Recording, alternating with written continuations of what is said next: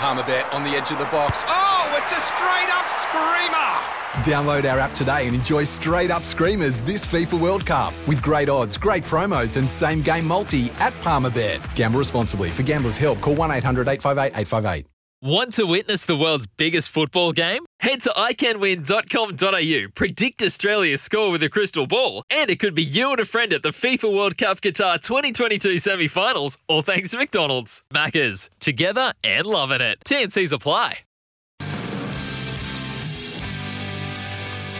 Yeah, what a start. Bit of plush from Stone Temple Pilots. I used to play this song as when I was a player, when I was, you know, feeling like I needed a pickup.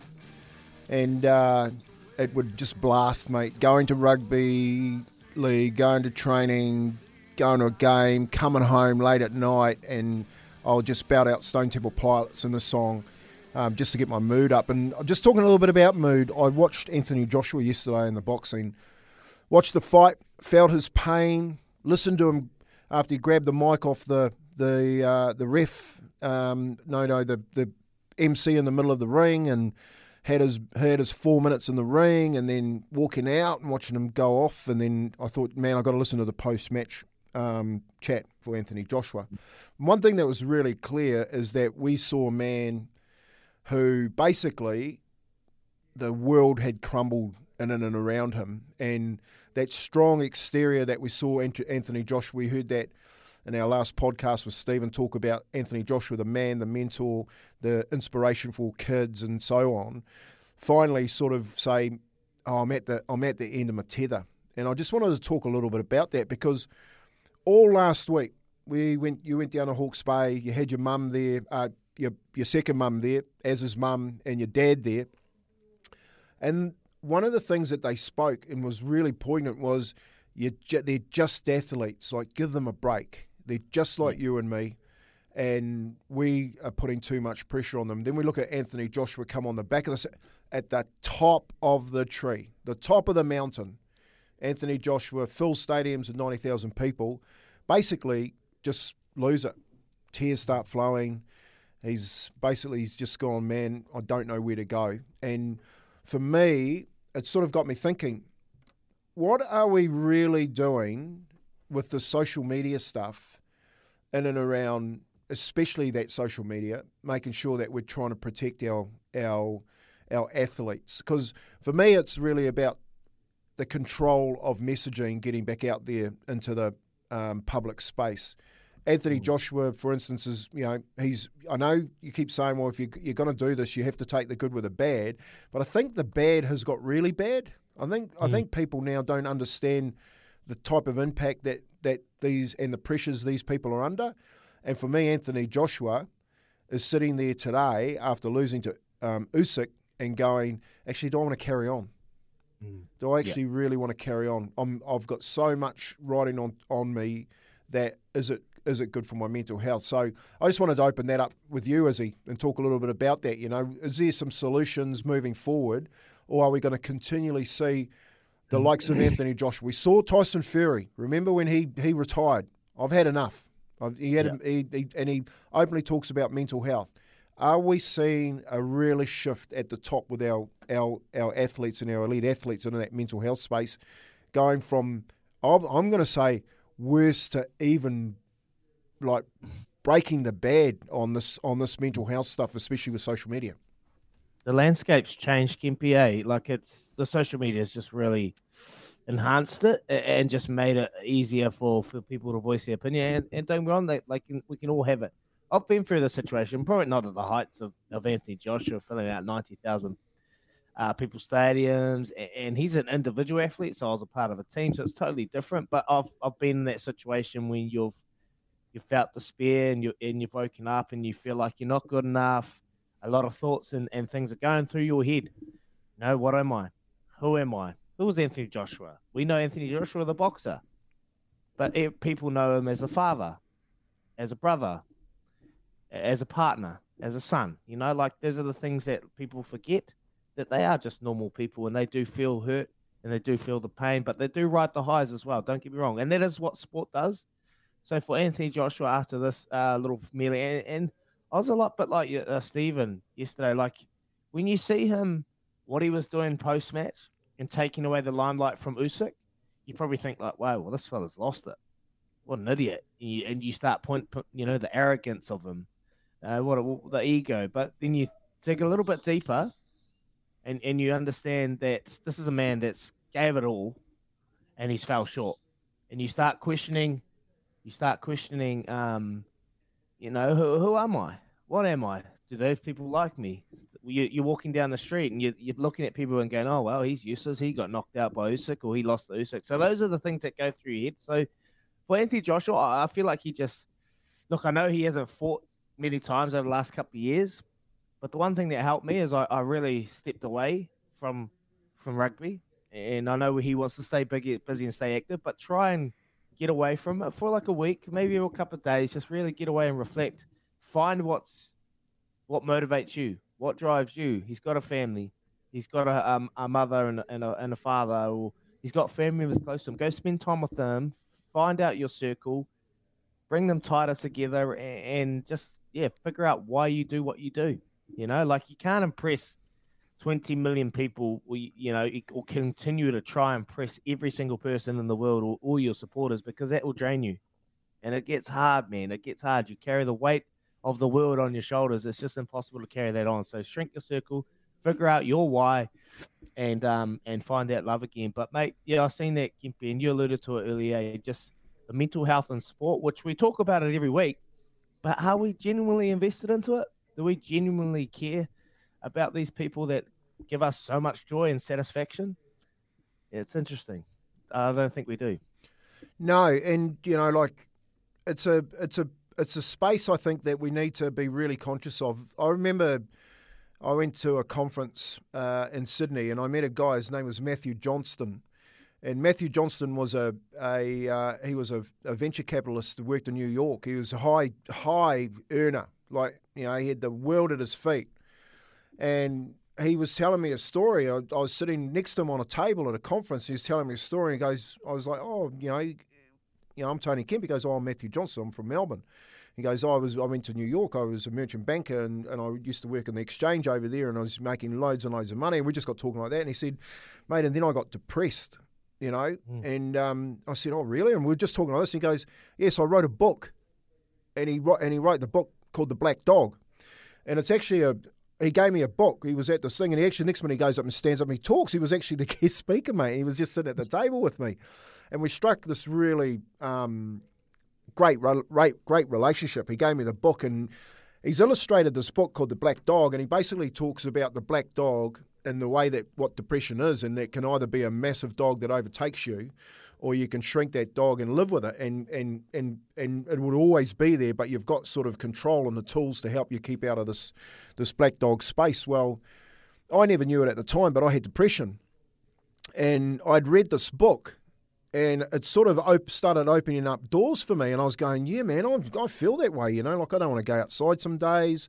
I don't want to get out of bed um, and then the, the, way that he had illustrated this book, which was really simple, started to talk to me about, man, you've got this, you've got this, this black dog that's hanging over you. And what he said to me when I was talking to him was like, mate, we all, we all have the dog. You know, mm. it just depends on how big this is. And I saw that with Anthony Joshua yesterday. When he broke down, his dog was getting bigger hmm. and he was wondering in himself, like I'm, you know, his his conversation was, I'm, I'm letting people down. My team is working so hard. Do you know where I've come from, and and, and so on. And I think from my point of view, what it illustrates is that we have to be really careful in this space of everyone's dog and what it's traveling and where it's traveling to, whether it's it's getting bigger or it's getting smaller, and not to add to the size of it. Mm. And one of the things that got me out of it was that what I used to do was stay really busy, and my dog wouldn't grow because of my busyness. But there was one stage in my life where I lost my the Warriors coaching job, and things weren't going my way, and my dog grew. And all of a sudden, I fell into this depressive state, and I and I had depression. I got diagnosed with it, and so on. Um, but I, by meeting people like Matthew Johnstone and then going to get some help, you can actually work through that. Like you said, take time out, find your space, Mm. You know, find what's really important to it. And I gave some advice um, to my son on Sunday. We was talking a little bit about, you know, one of his friends, and, and this is where they're at, you know, and they're worried that people aren't um, talking to him and, and bits and pieces like that. And I said something really simple to him, which which I do. I say he needs to close the circles off, mate. You know, the person he needs to worry about is himself. So he needs to go to work with himself, get exercising, go to the gym, just think about things, doing doing what's good for him, and stop worrying about other people. Because if you take all that away, which is what Anthony Joshua is doing at the moment, it looks like he's worrying about everyone. He can then worry about himself. And I've got this mantra: if you don't look after yourself, you can't look after anybody. Yeah, beautiful, you know, Kempy. Great wise words, mate. Honestly, that is so poignant. Like just looking after yourself, and like I'm the same, mate. I, I suffer and I, I deal with things every single day. And everyone just sees the bubbly Izzy, you know, the one that's always smiling. But deep down, bro, these days I don't even want to buddy get out of bed or be a part of it. But you just got to figure out what's for you and your why. And your my why is right here crying next to me. My Tilly. Your little my Tilly. little darling. And I think that's what Joshua's got to do. He's got to go back and and see his family because he'll feel the weight of a nation on his shoulders and he feels like he's letting everyone down, but he'll be right. I tell you, you got a bit of a sore head. Oh, did he? oh, looks like Arlo's got another one of those conversations coming Hello. I'm going to come over there and have a wee conversation with you, mate. All right. All right, that is uh, talking Anthony Joshua, uh, Alexander Usyk, and really just talking about the mental health of our athletes. Um, you know, we, we, we athletes go out there, they try and perform, and sometimes they just fall a little bit short. We need to rally behind them and not crucify them. Um, there you go, Anthony Joshua. Good work there, Kempy, talking about mental health. A boxing masterclass from Usyk led to a win by split decision, leading Joshua to go off on an unexpected speech that lasted over two minutes. Where does this leave heavyweight boxing? What's next for Joshua? We're joined by Stephen Mulhausen of DAZN Boxing to answer some of the questions and break down the beauty and the madness. Morning, Michael. Thank you so much for joining us, mate. How was that for a performance? nah, thank you guys for having me on. And what time is it out there by you guys? It is 20 to 8 in the morning. So it's morning here. It's probably nighttime where you are. It is the afternoon. We're in almost mid afternoon. Noon, man, you guys are up bright and early. I like it. we are up early, mate. We're up at four thirty most mornings to rip into daily sport and all things sport. And well, on everyone's minds, everyone's, uh, you know, watched on the weekend. Anthony Joshua just really get picked apart by Usyk, who has been called a generational fighter from Anthony Joshua, mate. Look, honestly, was that a little bit of a clinic that Usyk put on over the weekend? You know, you look at the first nine, you look at the first eight rounds of that fight, and I thought it was a pretty much it was a back and forth fight, and it just really mm. depends on really how you view it. I had the fight even after eight rounds, and you got into that ninth round, and it seemed like Anthony Joshua was about to finish him. You know, some really good body shots and some really great shots upstairs. He had Usyk hurt, but to mm. Usyk's testament, you know, he stayed strong. He stayed composed. He held. He held on. Not I want to say dear life, but he held on, which was, you know, we had him in the clinch, which I thought was a smart move. And then it seemed like, you know, fans are like, "Oh, Joshua's going to finish him here in the tenth, and and like you guys said, Usyk showed why he is a generational talent. He made the proper adjustment between between rounds nine and ten, went out to begin the tenth round, and for the last nine minutes of that fight, three, four, five punch combinations, going upstairs, even went to the body, used his great footwork, was able to get Joshua tired in the last, I thought, five minutes of the fight, and you know, which was the one the last three rounds, got the decision, remains a three belt heavyweight champion, and generate to be great. You have to do things like he did in the last three rounds. If it wasn't Alexander Usyk, Anthony Joshua stops that guy either in round nine or round 10. And today we're talking about Anthony Joshua being a three time heavyweight champion. Instead, we're talking about how great Alexander Usyk is because he showed the heart of a champion, and he also showed, hey, I'm not just I'm not just here to be a two division champion. I'm here to become a two division undisputed champion. And now he's going to have that chance because it seems like he is going to face Tyson Fury. I know all the talks about Anthony Joshua losing, but let's give the proper credit to where it's due. Let's give the proper credit to Alexander Usyk. Yeah, that's dead right, and and a great summation of the fight. Uh, personally, I don't think he beats Tyson Fury because Tyson Fury is a different boxer to Anthony Joshua. I want to ask you the question, Stephen. How's the he- mental health of Anthony Joshua uh, post this fight? I thought the post-fight interview was, and I'll admit it, really caught me off guard. I stopped writing to listen to his four-minute speech, and mm. you could see right in front of our eyes of a, someone who showed how bad they really wanted it, how bad and how much they love the sport of boxing he's getting criticized, and I, and I could see where if you're on the other side, like, what's he doing? Why is he doing this? But you have to, guys. Have, everyone has to remember he's in that rarefied air. He's one of the biggest attractions, not just in boxing, but all of sport. Regardless of what that sport is, this guy's packing 60, 70, 80, 90,000 people in in massive stadiums on the regular. Came in, made his United States debut, sold out Madison Square Garden. You don't do that unless you're a massive superstar, you're a big time attraction, and you're also a fantastic fighter. He's got a lot of pressure on him, and it all just came out, and it just happened to come out with millions of people watching. Anthony. Joshua, and I wrote this a little bit ago. Anthony Joshua's got nothing to be ashamed of. Two time three belt heavyweight champion, 2012 Olympic gold medalist, packing stadiums. He's a great ambassador for the sport. He's a great ambassador for children.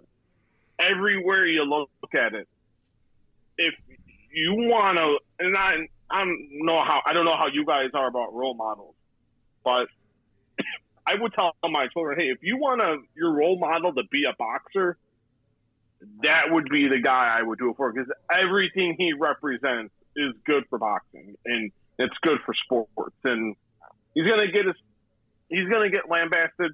Maybe it's right, maybe it's wrong. But you look at the whole picture of Anthony Joshua, he is great for the sport of boxing. He is great. He is great, mate. And just understanding the story and seeing what he's had to endure from a young age, where he's come from, mate, that's inspiring. And he's going to inspire next generation and, and, people growing up in the UK that have not much going on in their life to look to Anthony Joshua and get a glimmer of hope. So where does Anthony Joshua go now, Stephen? Like he's he's lost back to back title fights. Where does he go? What's an ideal situation or fight for him to to get back into the ring and, and, and maybe get some victories under his belt? That's the million dollar question here. And, you know, you look at if someone, you're, I don't want to say average fighter, but a little bit of an above average fighter, two losses in a row, they'd be in trouble. Mm. You know, people be like, oh my God, he's never. If you look at Anthony Joshua, yes, he's not going to be fighting for a heavyweight title in the not so distant future. We're going to get Fury, Usyk, they may even fight twice, just depending on how things play out. So you got to look at the next. I would at least twelve months. I think Anthony Joshua just needs to stay active, and I think it's the biggest thing for him. You know, we could, you can't control what happened in the pandemic. Some guys didn't fight at all. He fought once. You know, you look at it was then last year was just a really weird year. He's only fought. He fought once in 2020 once in 2021, and now he's only fought once in 2022. He wants to come back in December. You know, you can go Dillian Whyte. I don't think that is not. I don't think that's the worst possibility in the world. You got you got Daniel Dubois. I think that's a good fight. The WBA regular. He holds a secondary heavyweight title. I don't think that's a battle of English heavyweights. I don't think that's the worst thing in the world either. You know, what if Deontay Wilder wins on October 15th against Robert Helenius? Mm. And this is no disrespect to Tyson Fury and Alexander Usyk, but if Anthony Joshua and Deontay Wilder meet in the ring, that's a bigger fight than Tyson Fury and Alexander Usyk. No yeah. disrespect to either of those two guys. Wow. No disrespect it being for the undisputed heavyweight championship of the world. But if you're putting, if you're squaring those two fights up, people are going to be more the the pure boxing fan is going to yeah they're like oh Fury Usyk all day, and I get it, and I love yeah. that fight. That a it's a chess match. It's for the undisputed heavyweight champion, the first ever four belt heavyweight champion. But you look at this the history, excuse me, of Joshua and Wilder, and mm. everything and all the political nonsense that went on with that, and what led us we'll let the, each guy taking the route they took to different fights into where we're at right now, and it's still a bigger fight. You say Wilder, you say Joshua, people gravitate to those guys. That's still a bigger fight than Fury mm-hmm. and Usyk. But we're talking next fight. I wouldn't be opposed to a Dillian Whyte rematch. I think that's a I think that's a really really really good fight. Or Daniel Dubois. I don't think he'll fight Wilder soon, but that fight will always be there, and I think that it happens in the future. But if I'm Anthony Joshua. I'm Eddie Hearn. I'm looking Dillian Whyte now. Yeah, he's looking. He's looking to get, I guess, the train back on the tracks and get a win under his belt. That's the main thing, Joshua. If he does come back and and fight, I agree with you that there's so many good fights for Joshua if he wants them. You know, Fury's still there. You know, Dylan, you've got you've got uh, Deontay Wilder. Um, but talk about Usyk. Let's go back to him. You know, for him to be the out and out champ of the world not only does he have to fight Tyson Fury, but you've got Wilder and you've also got Parker and Joyce fighting as well. And he's got to he's got to beat all those guys to really say that he's the champ of the world. Do you see it that way? Fury, absolutely. Because you look just you look at Tyson Fury and you can take all the the bravado in his retiring 50 times, it seems like, and you can take that and you can throw it out the window. When it comes to him being in the ring, Tyson Fury is an exceptional fighter, and I'll say in a conversation with some people in boxing about this today. Take, and I said just said, take all that bravado out. He's he's like Alexander Usyk. He is a generational heavyweight. He's he's in that rarefied air, and two. I think I think you would get that fight at least twice, regardless of how that result plays out. And then I think if Joe Joyce wins against Joseph Parker, I think, which I think Joe Joyce will. I know you. I know where you guys are at, and you guys probably don't want me saying that, but you know, but, we but, love your honesty. But taking, I say it. but and it's taking a thing away from Joseph Parker. I think Joseph Parker, I think can, I think he can beat Joe Joyce coming up on September 24th. That mm. there's, I have no reason Joe Joyce isn't the world beater we all think he is. He just hasn't faced beyond Daniel Dubois. He hasn't faced that competition like Joseph Parker.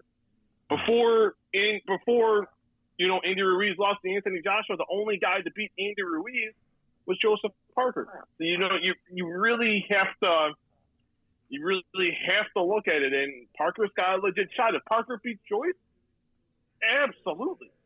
You know, there's no reason Joseph Parker shouldn't get another crack at becoming in a chance to become a two-time heavyweight champion. So the, the heavyweight division is deep, you, and you got Wilder in the picture. You never know Joshua can get back in the picture.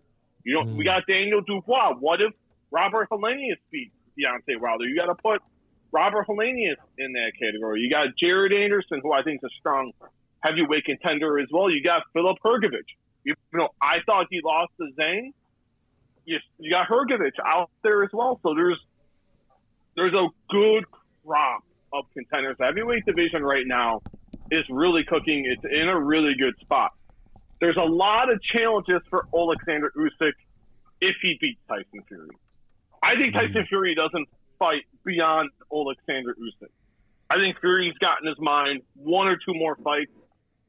Even though I still think he should fight AJ, we, we can't all get in the mind of Tyson Fury. But at the very most, I'll say Tyson Fury's got three more fights, and it would only be Usyk, and it would only be it would only be Joshua.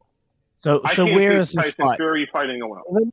Steve, if we do get Fury Usyk, uh, the questions are where and when. Where is the best option for these fighters to fight? Like, no just Saudi Arabia, but I just didn't feel like it had the, the same hype as a Wembley or as a Madison Square Garden. Like, where's the ideal place for this fight to take place and when?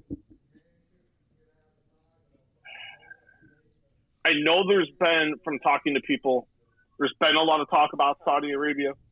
They've been want they would want to host that fight in December. Um, if it was me, and the reason I say you wouldn't be able to do this fight if you look at it, and if you want to do it within the next six months, the only two logical choices would be based from what you guys, the options you gave me would be Saudi Arabia in Madison Square Garden. Mm. You, if you do it, want to do that in the UK, you have to do that at Wembley, or you got to do it at Tottenham Stadium. You got to do you got to do Principality Stadium in Tottenham, England. You got to look at it, but those are outdoor venues. You, It's the mm. only way that fight could be done in the UK is if you do it at one of those two big stadiums out in the UK. That fight's too big to do it at the O2. It's either Madison Square Garden or it's Saudi Arabia, and that's I, mm. that's going to be really it's going to be up to Bob Arum, and it's going to be up who co-promotes Tyson Fury, and it's also going to be down to Usyk's team, Alex Krassyuk and Egis Klimas and those guys over there, and that's going to be a decision they're going to have to make. The purest, Madison Square Garden, undisputed mm-hmm. heavyweight championship of the world. That you know, the world's most famous arena, the home of boxing, where the biggest fights in the history of the sport have taken place. That would that just makes sense, but as we all know, whether we all like it or not, I'm it is irrelevant. But in this day of age in sports, money talks, and hmm. Saudi Arabia does have a lot of money. So I think it's one of those two options. If it's within the next six months, I say there.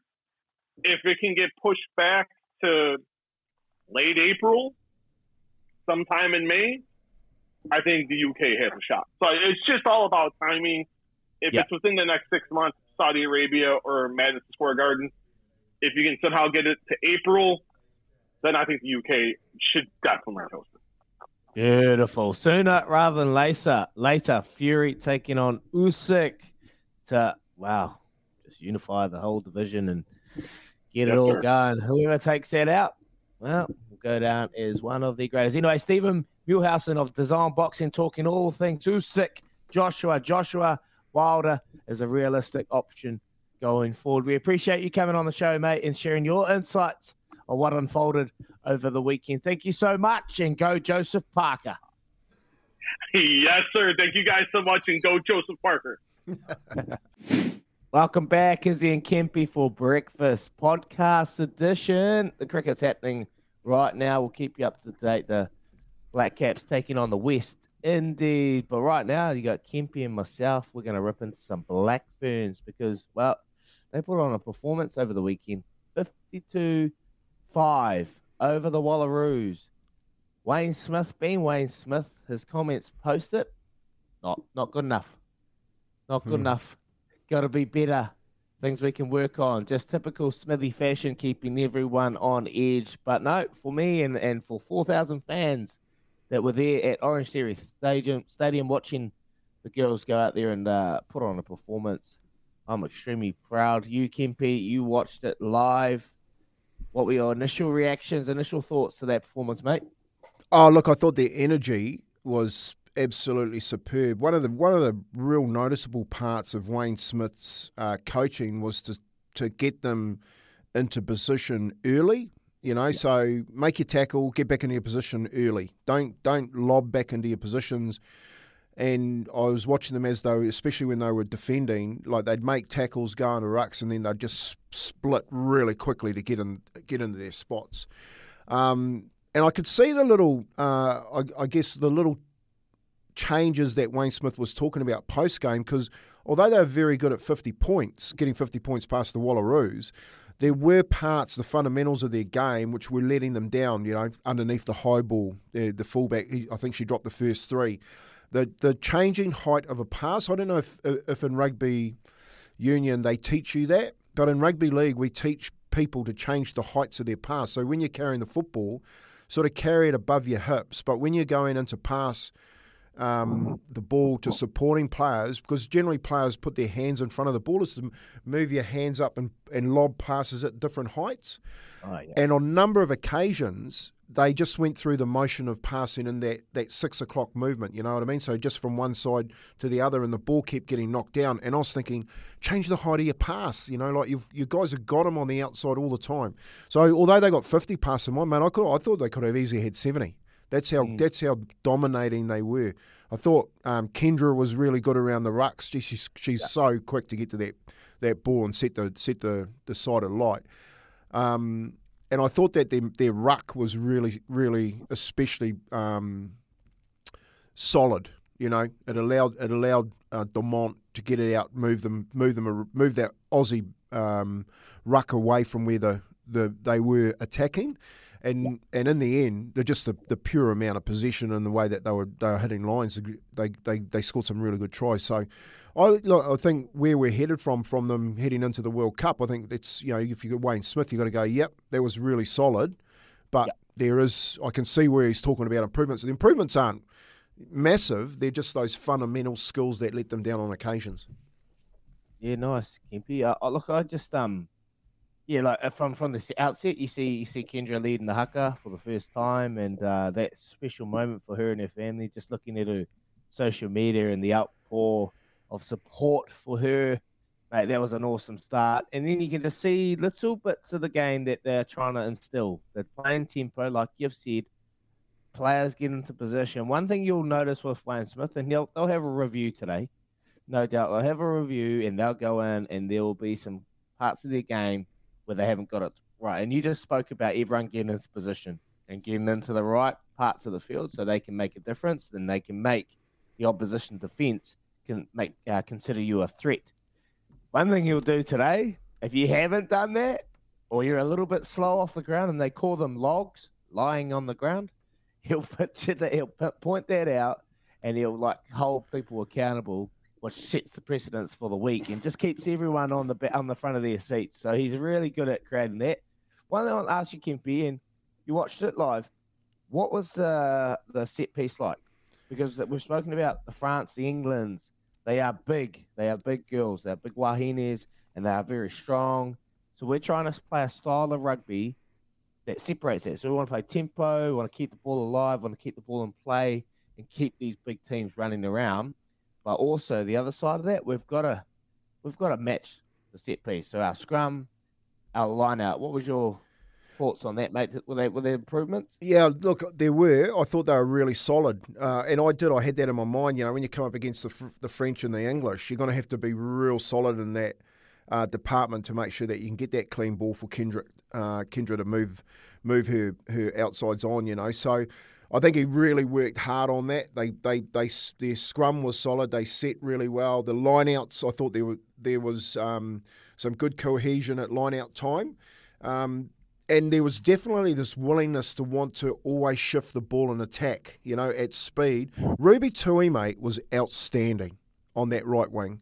Like she, she put one tackle on there in, in the game. I was like, oh my god, like a winger coming to do that was was really impressive. But she had this real high energy out wide, and it sort of it was the transference of that energy from the forward pack to Kendra to as far as that right winger was across the board, and that and it showed me that Wayne Smith wanted to play a more expansive game and shift. You know, when he's obviously going to come up against England and France and want to have to play like that to give them any chance of of um, of winning the game.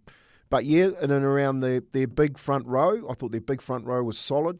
They were, you know, they had a job to do. I thought they did that. They were also trying things, you know, they didn't mind tipping the ball onto each other. They're trying a little bit of skill, which you don't really see in the women's game. Um, but their line out, I thought their line out is probably where they're going to need to. I guess if there's an area where they need to work on against the French and the England, it's that line out ruck and maul. You know, getting the ball, getting solid in there. There's a couple of times they were going, they wanted to go, and they just demolished the Australian forward pack, but they wanted to go um, forward and they couldn't really adjust properly, I was thinking. And against the bigger front row, uh, the bigger forward packs of the English and the French, mate, if you don't get it right from the first catch, you know, and then that, that going into that um, formation, they'll roll over the top you. You're not gonna you're not gonna have a chance to re- reset again like they were doing on the weekend. But uh, all in all, I thought a good effort from the Ford pack. They they the the Kendris the haka at the beginning, I thought that was a really nice touch. You know, her last game at uh, at the at the ground where she plays, leading the haka. Uh, she did a really good job. I was really impressed with that, and then got out. I, look, I, she was for me was a standout. I thought she was really good the whole game oh man, she would have been nerve wracking because I was there's a situation in the ABs where essentially I was going to have to lead because some of the players that were traditionally uh, always leading the haka weren't available, weren't playing, mate. And I can I imagine like trying to lead uh, Kamate or Kapa o Pango. I'm focusing on that all week, all week, getting the actions right, getting the words right, you know, uh, pronouncing everything properly. And my focus on that, and I was thinking, I can't do this, mate. I've got to focus on my game because I can't I can't do too many things at once. So I can only imagine how nervous Kendra would have been. But man, she would have done her whānau and everyone extremely proud. So well done, Kendra. And Ruby Tui, Kempy, man, I've been impressed like yourself. Going from sevens, where she played all of her rugby, to giving 10, uh, 15s a crack. Oh, mate, she's so good. I watch her in a couple of games for counties. Man, she's vocal. She's loud. She brings all the good energy, the good vibes, which Ruby always does.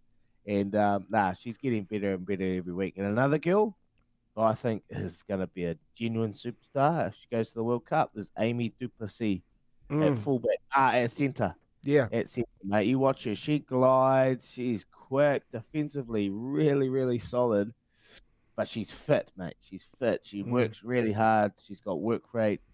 Um, so keep an eye on Amy du Plessis get the job done. But they're heading over to Adelaide. They're taking on the Wallaroos in Adelaide for the second test of the Laurie O'Reilly. And uh, no doubt they'll be back home and they'll be better for it, the Wallaroos. But yep, Wayne Smith, being Wayne Smith, never ever good enough or never happy. No, they were, they were all there. You know, you had uh, Ted up in the grandstand. You know, with his uh, with his coat on and his and his coffee, watching the game, and Wayne Smith in the box with his his little team there. No, no, smiles, just taking it all down, and and that's what it's all about when you're coaching into into the World Cup. It's about where can I make the improvement in the next test, where can I make the improvement in the following test, and get these girls ready. du Plessis, she had a good game, mate. The fullback, she was like the fullback for me is un, is uncharted waters. The young girl that played there, I was looking at her going, man, you're a superstar. You just don't know it, you know. Mm um, she would make an error and just pick the ball up and go, right now, try and tackle me. And just want the ball in her hands all the time. And I'm going, okay, well, now, now you need to move her into a position where she can get the ball with some space because she's just going to create havoc every time she touched it, touches the football. So now they got some talent. Demant was the captain um, in the 10 jersey. She was outstanding um, as was her co-captain in the in the flanking jersey. She got around the pitch all game, and and and uh, Nathan Wong too when she came on at halfback, and she added a little bit more spark. You know, so she and she's tough, mate. You know, like in sevens, you don't really see how tough she was. She actually got she got a bit of a knock and had to go off and have a bit of a, a break for a head knock, and came straight back on and just got straight back into it. and I like that about um, you know those girls when they when they get it must be tough, man, getting her you know someone her size getting ripped around in that ruck. So. Now, well done to the Black Ferns and, and uh, Wayne Smith and Ted. I think that, that was a good start to their campaign. Yeah, great start. Yeah, that's uh, Tyla Nathan-Wong, man. You watch her when she plays seven. It's always got a cut eye or blood, and she's had to wrap her face up, mate. She's tough as tough as they come. Charmaine McMenamin, she is her first time back in the camp after a little break, getting her body right. So good to see her back. But there was Renee Holmes. Renee Holmes, and I actually bumped into Wayne Smith on the plane and had a chat to him. He says, mate, I've got a good one. Got a good one. Do you want to do some mentoring? I was like, oh, who's that? Renee Holmes. Is that the fullback? Yes, fullback. Mate, yeah. do it. Do it. Yeah. she, honestly, if he's, oh, like, I picked that out straight away. I was like, man, she's superstar, you know? Mm. So, yeah, he's dead right. He's got one. Well, I'll, I'll, I'll keep I'll keep close to that phone. I haven't got a call yet. It was only Dan Carter and Richie McCaw last week. Only the big dogs. So You'll I'll get it. just keep waiting in line, keep being see if I get the call up. But no, that was our uh, Black Ferns Wallaroos chat. They won 52-5 over the weekend. They're heading to Adelaide to take them on in the second test of the Laurie O'Reilly. All right. Uh, well, Louis taking the day off, and there's no secret why. After losing their first two games of the season, my team, Taranaki, got up over Izzy's favourites, Canterbury at Pukekura Park. Their win was a thing of beauty as Stephen put a fit to start from the back, while the Fords did the hard yards up front. You know that is? There'll be some sore bodies this morning, but I bet head coach Neil Barnes will be feeling good after his boys stood up and did Taranaki proud. He's with us now to rub the win in Louis' face. I'm going to say, is he? Louis' face, not yours. Morning, Barnesy. How are you, mate? Yeah, good morning. I'm not too bad. Obviously, feeling a little bit better after getting four points on the board. Mate, what a turnaround. Uh, you know, it's funny, a, week eight. What, what, do you, what do you put it down to, the win? Um, look, at the end of the day, we've been battling big time with a whole heap of injuries, and our backs were against the wall, having two losses in a row, and we weren't too proud of ourselves um, getting whopped by Bay Plenty like we did. So I guess it was just a reaction that needed to happen to earn a bit of respect back. Mate, it was a hell of a turnaround, Barnesy. Yeah, I, I said it during the week. I, I thought uh, bad plenty performance. Um, defensively, just leaking a few too easy easy points, and I thought this week with Canterbury, probably the team, the form team, heading up to to hit, take you on in your in your backyard. I thought it'd be a difficult task for yourself, but mate, turn around, and obviously had a lot to play for. You had uh, Ricky Riccitelli playing his fiftieth game. Stephen Perofeta, obviously his influence coming back into the fold, mate. How was it having him back Yeah. in the team and, and just having a lot to play for this week? Yeah, it's obviously good having Stevie back. Like I honestly think he's bloody class, um, and he deserves a spot in the All Blacks. So let's hope he stays there. And Rick's getting his fiftieth. That's hard earned. Like he's done a lot of years for Taranaki, um, working hard in those forwards. Um, but at the end of the day, it was a whole team thing. Um, like I said to start, we've a lot of injuries, and it's hard to be cohesive when you've got a lot of new people coming in all the time. And our defence against Bay of Plenty just got leaky because we weren't all on the same page. So we had a pretty tough week work wise. Um, we addressed it, and I like to think um, when they came out, they all knew exactly what they were up to, and it showed because um, we put a lot of pressure on them with our line speed and how physical we were. I tell you what, one guy who celebrated well is Doc Van Prague. I think he's still he's still got a headache today, Barnesy. Um, another Waitara boy, Daniel Rona, begged to try to cap off an impressive performance. You know, his father, Cody Rona, and his his grandfather, Bill Rona, played uh, rugby league for the Waitara Bears. So, mate, you, you happy with his form, Daniel's form? Yeah, and like he's just come back too. So he, he had a head knock um, in our first encounter. Was a friendly fire one, but like yeah, he's he's certainly an up and comer. Um, he's got great breeding behind him. But the best thing I like about him is how hard he's worked um, to get to where he is now. Um, so he's been on tools, and you know what it's, what it's like to get up very early in the morning to get your bloody gym and stuff done before you go to work, and then do training again at the end of the day. So he comes from bloody good background. Um, and like I say, he's worked hard, and now he's reaping the rewards for that. Mate, when you take on Canterbury, the way you beat Canterbury, particularly uh, down here, the Southerners, they work extremely hard in the in the front row and the forward pack. So this week you had to really inspire your forward back, Jarrad Hoeata, taking over the, the role of coaching, mate. How what, what was his week like last week, and you know the things that he tried to instill into the squad. How's he going, mate? How's his transition into the coaching realm? No, he's been first class. Um, when I first came down to help out down here, I watched him working with the academy boys. Um, despite what people think on the outside, like obviously he played pretty tough, that boy, but he actually cares about his players.